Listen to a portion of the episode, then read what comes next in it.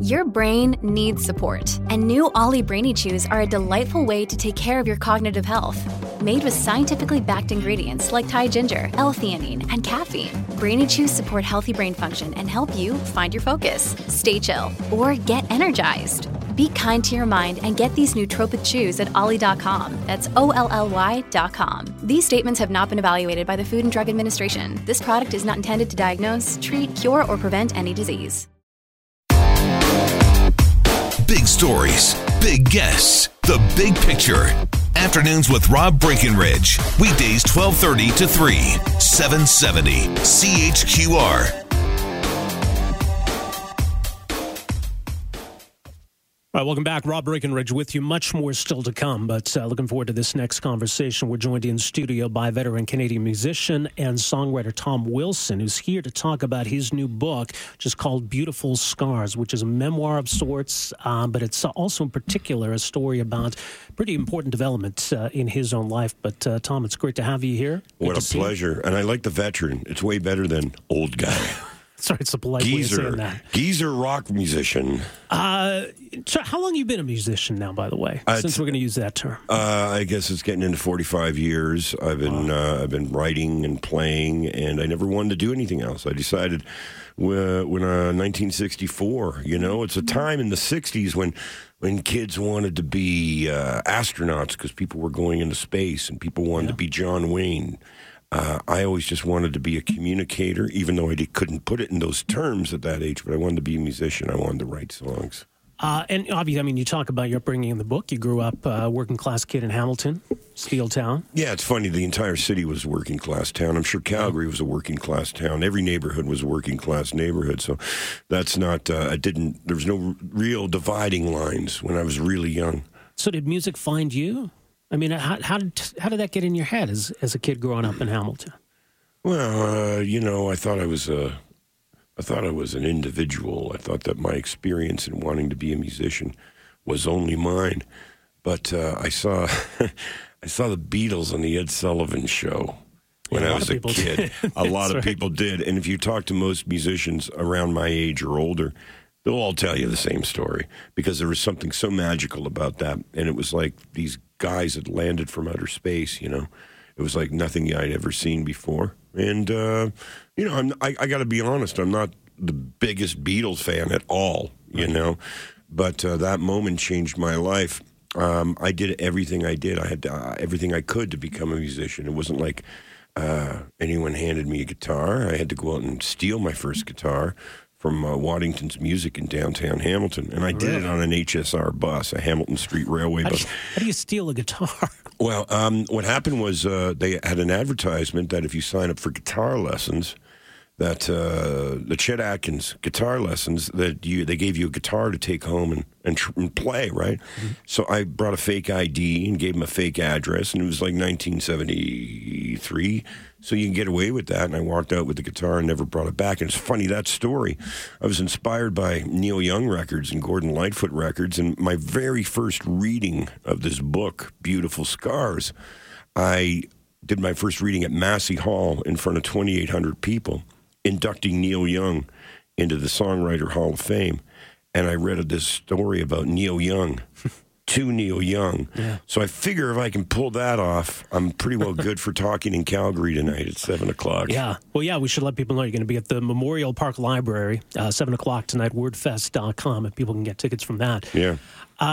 So, what point? I mean, look, yeah, as you say, a lot of kids watched that, that Beatles performance, had dreams of being a musician. At what point did you realize you were actually good at it? I, I, I haven't figured that out yet.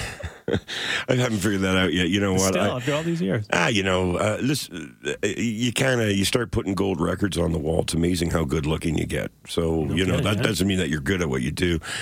This isn't really a rock and roll book, though. This is a book of discovery, and it's a journey that uh, took 53 years. Basically, it was a something that hung in the ether and in the fog, and uh, and it was whispered. And it's know? deeply personal.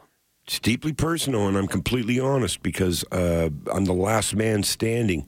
And uh, it's amazing what comes to you in this world and what the universe delivers to you when you when you bring love and truth forward.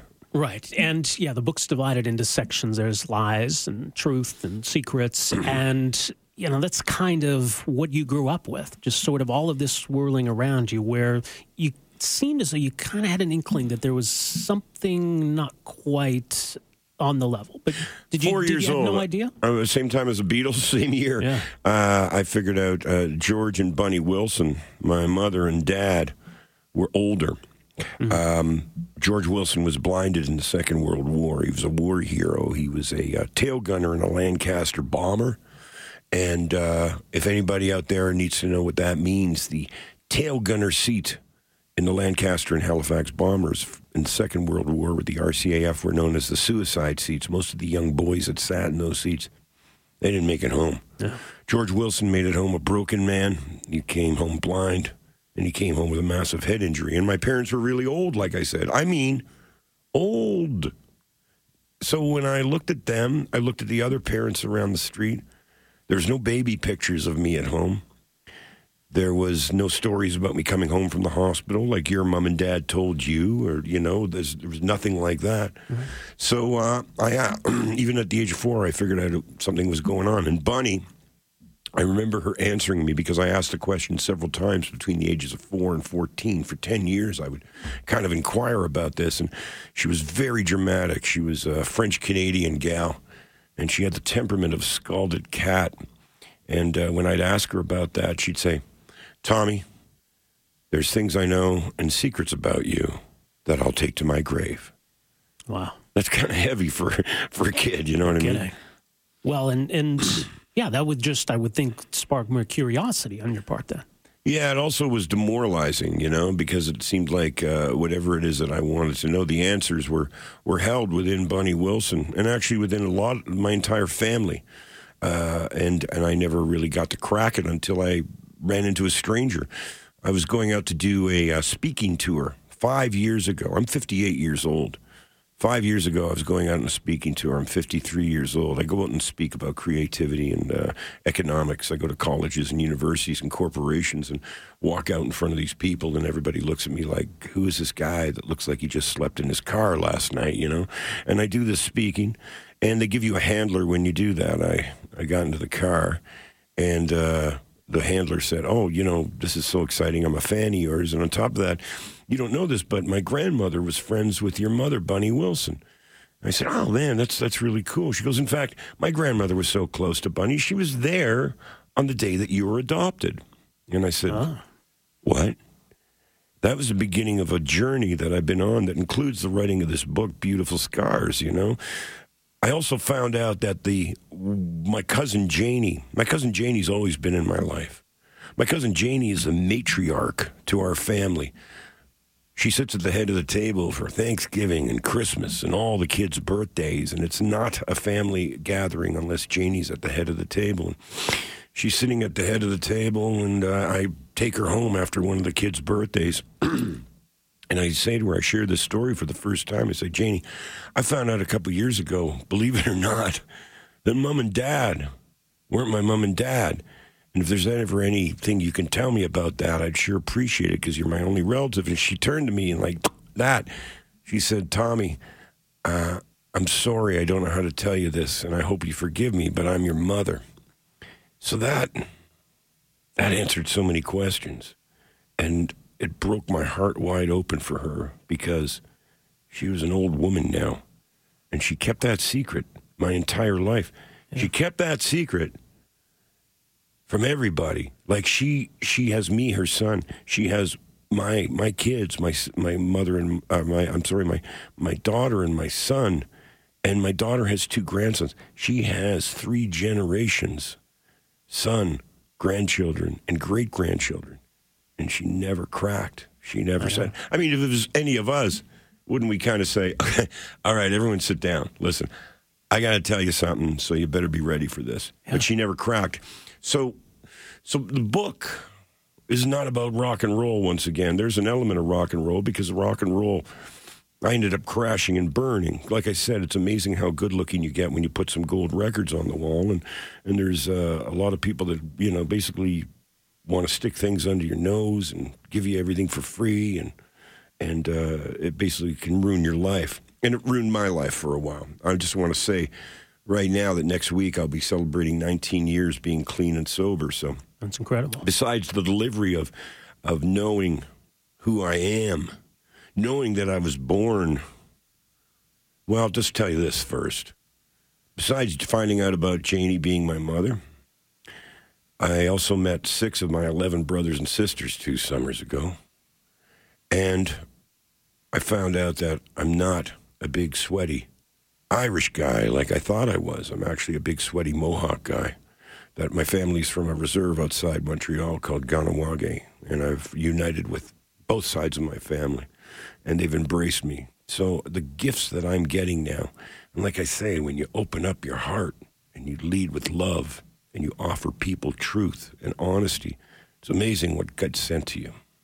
Well, Tom, let me jump in. We're going to take a quick break and we'll come back and I want to talk more uh, about all of that. Tom Wilson is in studio with us. The book is called Beautiful Scars. Uh, he's going to be uh, sharing some stories from that, uh, talking about it tonight the Memorial Park Library, 7 p.m. Go to wordfest.com. Uh, tickets available for that event this evening. We are back with more right after this. All right, we're back in conversation with Tom Wilson talking about his new book, Beautiful Scars, uh, and obviously uh, this powerful and emotional journey that he's been on uh, and sharing this story. And and I, I suppose, Tom, and, and look, we can get into the details of what you've learned about who you are and coming to grips with that. But, but imagine the process of writing this book and, and sharing this and kind of bearing this this story for, for everyone. What, I mean, how difficult was that? Tell, telling the story itself, uh, writing the story was easy. It was after writing it that I basically lay, lay awake at night for months thinking, my God, what have I done? Because uh, I, I, I kind of jokingly said, you know, I, I'm basically pulled down my pants and I'm showing my arse in public. And when you're standing there with your arse out in public, you kind of got to reach over and pull other people's pants down. You know what I mean? It's like you, can't just stand there alone. And it's uh, so I, I, I told a lot. I told a lot about my mother. You know that it's never been told, and uh, uh, I still I take her to church when I'm home in Hamilton. Uh, drive her to church, and I drive her for groceries. You know, once a week. And she asks me how the book is coming, and I say, uh, "Good." She says, "Can I read it?" And I drive a little further. I think hey janie how is your eyesight these days i'm hoping that you know but there is an audio book too so there's no way it's not going to reach her and i think she's ready for it but Yeah. you know i'm gonna I, I, I and i haven't talked about this in any interviews but my job is to protect her because she's fragile and Mm-hmm. How uh, old is she, by the way? she's 77 Okay. yeah i'm 58 Yeah. she had me when she was 19. Uh, she had me with a uh, with a married man who already had a family, and that's the family that I'm meeting. Those are my six brothers and sisters. Yeah, wild, wild times, and also uh, So you protect her, you say? I try to protect her as much as I can. And uh, if you read the book, uh, I think no, I don't think I know that I brought uh, love and respect to all the people who gave me a fighting chance. Because even though I didn't have that maternal connection with Bunny Wilson, she gave me everything that she had. You know what I mean? And you got to look back. And when I was writing this book, I have to tell you, was, I had a lot of anger. And I was writing with anger. I wrote with a lot of anger and was able to step back from that and be able to be a lot more gentle and to be able to approach all these people Janie, uh, my mother, Bunny Wilson, George Wilson. I was able to approach them with respect and love because you know what? Without those people, I don't know where I'd be. So you're in a better place now, having having gone through this process, or having written this book. Yeah, and it's still going on. I mean, uh, I was I did a newspaper interview uh, back home in Hamilton, and I was talking about I, I, I was put into a. Uh, uh, June 9th, 1959, I was born, taken from St. Joseph's Hospital, put in a Catholic uh, orphanage nursery, and then brought into a foster home by his family, the Millers. I was there for six months. The Millers, I, I, I only heard the name when I've been researching my own life. I didn't meet them. I don't know them. I don't know what they look like. And uh, I talked about them in this interview, and sure enough, this woman Allison Miller wrote into the paper and uh, and, and emailed me. Said, "I'm Allison Miller. I'm actually my mother brought you into our home. I remember you as a baby. I'm five years older than you." And last week, uh, she sent me uh, a picture. I've never seen myself as a baby, and she sent me a picture as a baby. So my story, you know, the book is you close the book, cover the book, and the story's still going on, man. So you, you find out after all these years and, and thinking you, you sort of knew who you were to find out that you're indeed uh, Mohawk. That's right. Uh, how much did you know about the Mohawk culture prior to learning that information, and what, what's that journey been like since? Um, it's not like uh, I'm going to get the Mohawk app for my uh, for my iPhone, and uh, and with all respect, this I say this with all respect, but now I'm not some you know white guy who's going to go off to sweat lodges on the weekend and burn sage and try to talk to bears. Yeah. I was born a Mohawk. I was a Mohawk baby, and I'm now, at the age of 58, slowly becoming a Mohawk man. And I say slowly because um, I believe that I have to uh, show love and respect to my culture, to the people, the Mohawk people, in order for, for that to embrace me. And, uh, you know, it's time for me to get involved. It's time for me to get involved with some of the. Uh, issues that are going on in this country. Would your life have been different if you had grown up knowing that? I can't think about that. Yeah, it's it's it's unfair. I, would be re- really unfair to myself to uh, to bring that question up to myself. You know? Well, yeah. I mean, it's it, these these counterfactuals, right? You think, what if? What if you'd known the truth years ago? What if you'd known this years ago or known that years ago?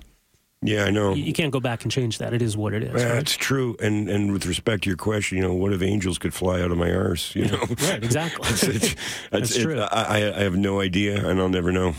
Yeah. Well, when you talk about what this has meant for you, going through all of this, what do you hope people get from reading this book? I think that they, uh, without even trying, and I talked about this over lunch with my with my publicist Kathy. I said, you know, without even trying, I just told my story. But there is adoption issues in this country. There's uh, every time I've stepped on stage for the last five years, either with Junkhouse or Blackie and the Rodeo Kings, or my band with the Cowboy Junkies, Lee Harvey Osmond, and I've told a little bit about this story. Every night, somebody, people are lined up. I'm signing autographs and say, you know what? I know your story because it's my story, or it's my mother's story, or my uncle, you know, somebody. Uh, the adoption story is across the line. Also, the 60s scoop, which I was scooped up by my aunt and uncle, my great aunt and uncle. I was lucky. Mm-hmm. But the 60s scoop is an issue. You know what? Uh, indigenous uh, issues uh, are, are involved in this book, but something that nobody talks about, nobody asked me about, and that I want to make a point of is that I was surrounded by incredibly powerful women. And that seems to be something that I wrote about with passion. And it seems to be, I'm looking here in your studio, I'm looking at CNN, and, you know, you oh, got, oh, yeah. you every got single day. It's something. You, yeah, somebody's dropping every day, and and I was, I think that that, out of everything, Bonnie Wilson, Janie Lazar, these people, even my first wife, you know, these were powerful women. And you know what? As as dumbass men, we can't ask for a lot more than having powerful women around us. Yeah, very well said. The book is called Beautiful Scars. Tom Wilson's going to be at the Memorial Park Library tonight, 7 o'clock. Tickets at wordfest.com uh, go check it out. I think you're going to get a lot from it. Tom, I've certainly got a lot from this. Uh, it's been great meeting you. Thank Real you. honor. Thanks so much for coming in here. Thanks. There you go. That is uh, Tom Wilson. The book is Beautiful Scars. We're back with more right after this. Afternoons with Rob Breckenridge, starting at 1230 on News Talk 770 Calgary.